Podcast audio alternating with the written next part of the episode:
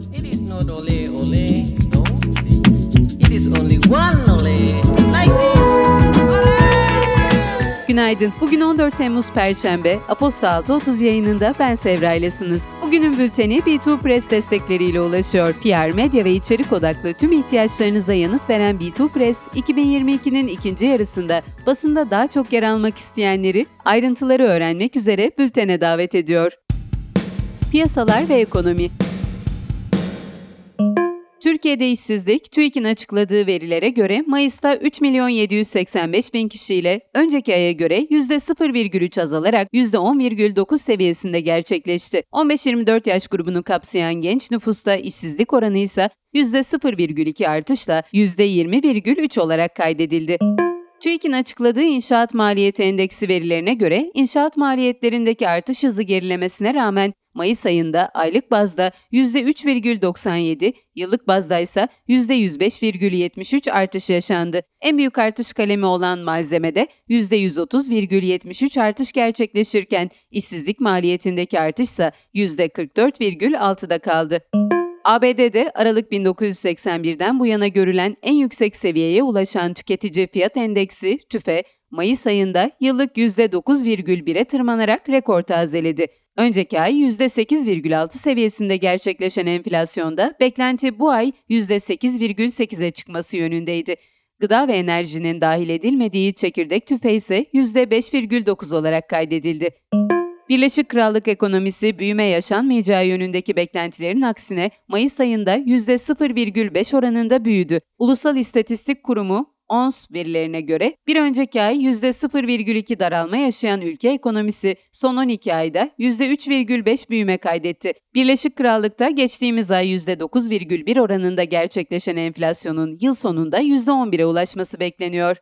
Çin'in ihracatı Haziran'da geçen yılın aynı dönemine göre %17,9 artış göstererek 331,3 milyar dolara ulaştı. Gümrükler Genel İdaresi verilerine göre ithalattaki artışın %4,1 olarak gerçekleşen bir önceki ayın aksine Haziran'da %1'e gerileyerek 233,3 milyar dolar seviyesinde gerçekleşmesi sonucunda 97,94 milyar dolar dış ticaret fazlası kaydedildi.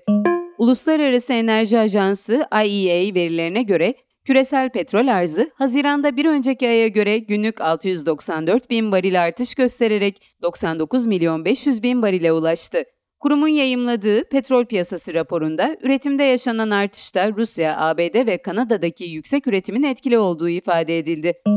Uluslararası Kredi Derecelendirme Kuruluşu Moody's, BDDK'nın döviz varlığı bulunan şirketlerin TL kredi kullanımına sınırlama getirdiği düzenlemenin Türkiye'de bankacılık sektörünün kredi notu için negatif olduğunu belirtti.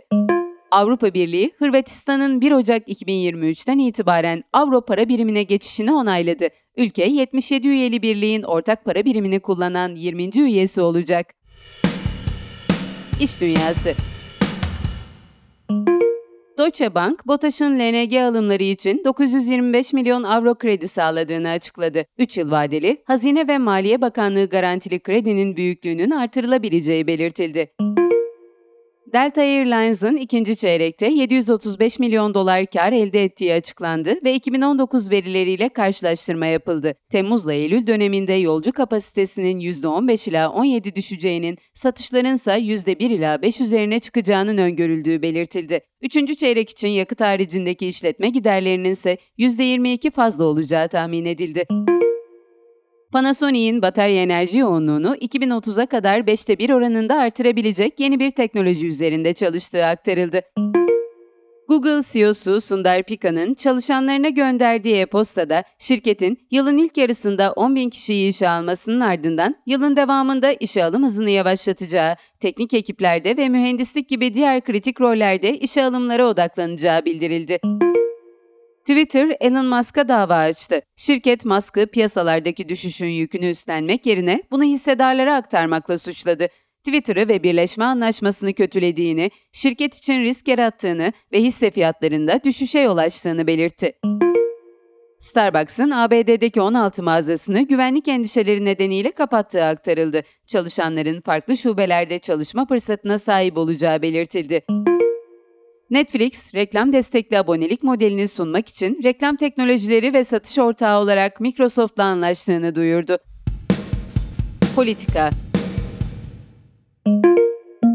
Muğla'nın Datça ilçesine bağlı Mesudiye mahallesinde orman yangını çıktı. Saat 22.30'da aktarılan son bilgilere göre döşeme mevkiinde bir ev yandı, bölgedeki evler tahliye edildi. Bakan Vahit Kirişçi bölgeye giderken Orman Genel Müdürlüğü'nden yapılan açıklamada yangının iki bölgede etkili olduğu bildirildi.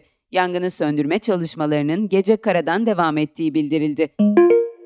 Türkiye, Rusya, Ukrayna ve Birleşmiş Milletler heyetleri tahıl koridoru görüşmeleri için İstanbul'da bir araya geldi. Milli Savunma Bakanı Hulusi Akar, görüşmeye ilişkin olumlu ve yapıcı bir havada gerçekleşen toplantı sonucunda İstanbul'da tüm tarafların temsilcilerinin bulunacağı bir koordinasyon merkezinin oluşturulması, liman çıkış ve varış noktalarında müşterek kontrollerin yapılması ve intikal rotalarında seyir emniyetinin sağlanması gibi temel teknik hususlarda mutabık kalınmıştır açıklamasında bulundu. Türkiye, Birleşik Arap Emirlikleri arasında uzayın barışçıl kullanımı, uzay bilimi, teknolojileri ve uygulamaları alanlarında işbirliğine ilişkin mutabakat zaptı imzalandı. Birleşmiş Milletler Mülteciler Yüksek Komiserliği, Rusya'nın Şubat ayında başlayan Ukrayna'yı işgalinden bu yana 9 milyondan fazla insanın ülkeyi terk ettiğini açıkladı. Tarihinin en büyük ekonomik kriziyle mücadele eden Sri Lanka'da eyleme devam eden bir grup başbakanlık konutunu bastı. Devlet Başkanı Gotabaya Rajapaksa'nın ülkeyi terk etmesinin ardından Sri Lanka'da OHAL ilan edildi. Birleşik Krallık'ta Boris Johnson'ın geçtiğimiz haftaki istifasının ardından Muhafazakar Parti liderliği için partinin milletvekilleri arasında yapılan ilk oylamada eski Maliye Bakanı Rishi Sunak 88 oyla en çok oy alan kişi oldu.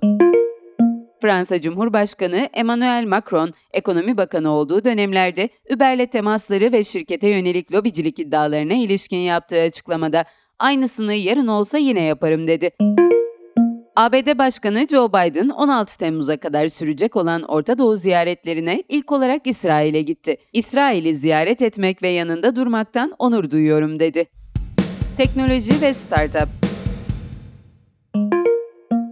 Google tekelci politikalar gerekçesiyle Mayıs ayında kendisine dava açan Tinder gibi flört uygulamalarını çatı şirketi Match Group'a karşı dava açtı. Google tarafından yapılan açıklamada Match'in Google Play Store'a ödemesi gereken komisyonu ödemeyi reddettiği belirtildi. SpaceX'in yeni nesil Starship uzay aracının yörüngeye taşınması için tasarlanan Super Heavy Booster 7 prototipi bir test sırasında alevler içinde kaldı. CEO Elon Musk, evet aslında iyi değil, takım hasarı değerlendiriyor şeklinde Twitter'da paylaşımda bulundu. TikTok yılın başında genç kullanıcıların yetişkin içerikleri görüntülemesini kısıtlayacak bir sistem geliştirdiğini açıklamasının ardından önümüzdeki haftalarda kullanıma sunulacak sistemin ilk sürümü Content Levels'ı tanıttı. Ayrıca platformun kullanıcıların bazı kelime ve etiketlere sahip içerikleri görmemelerini sağlayacak olan yeni filtreleme özelliğini de kullanıma sunacağı bildirildi.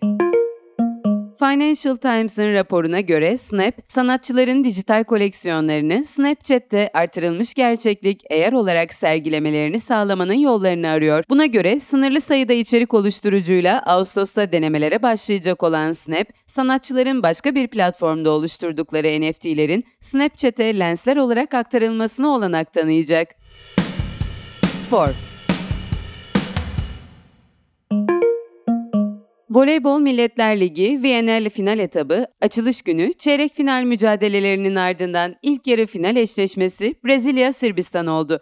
Brezilya Japonya'yı 3-1 mağlup ederken Sırbistan ABD'yi 3-2 ile geçti. A milli kadın voleybol takımı bugün 18.30'da Tayland'la karşılaşacak.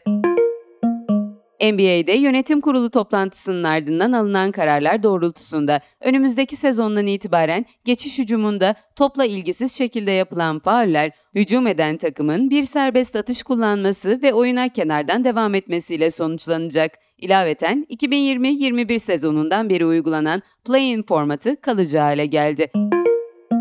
UEFA Kadınlar Avrupa Şampiyonası C grubunda İsveç İsviçre'yi 2-1 mağlup etti. Tour de France'in 11. etabı Albertville Cal arasında 151,7 kilometre olarak koşuldu. Etabı Jumbo Visma takımından Jonas Vingegaard kazandı ve sarı mayoyu devraldı. It is only one ole, like this. 14 Temmuz Perşembe gününde Aposta 6.30 yayınını dinlediniz. Sağlıklı günler dilerim. Hoşçakalın.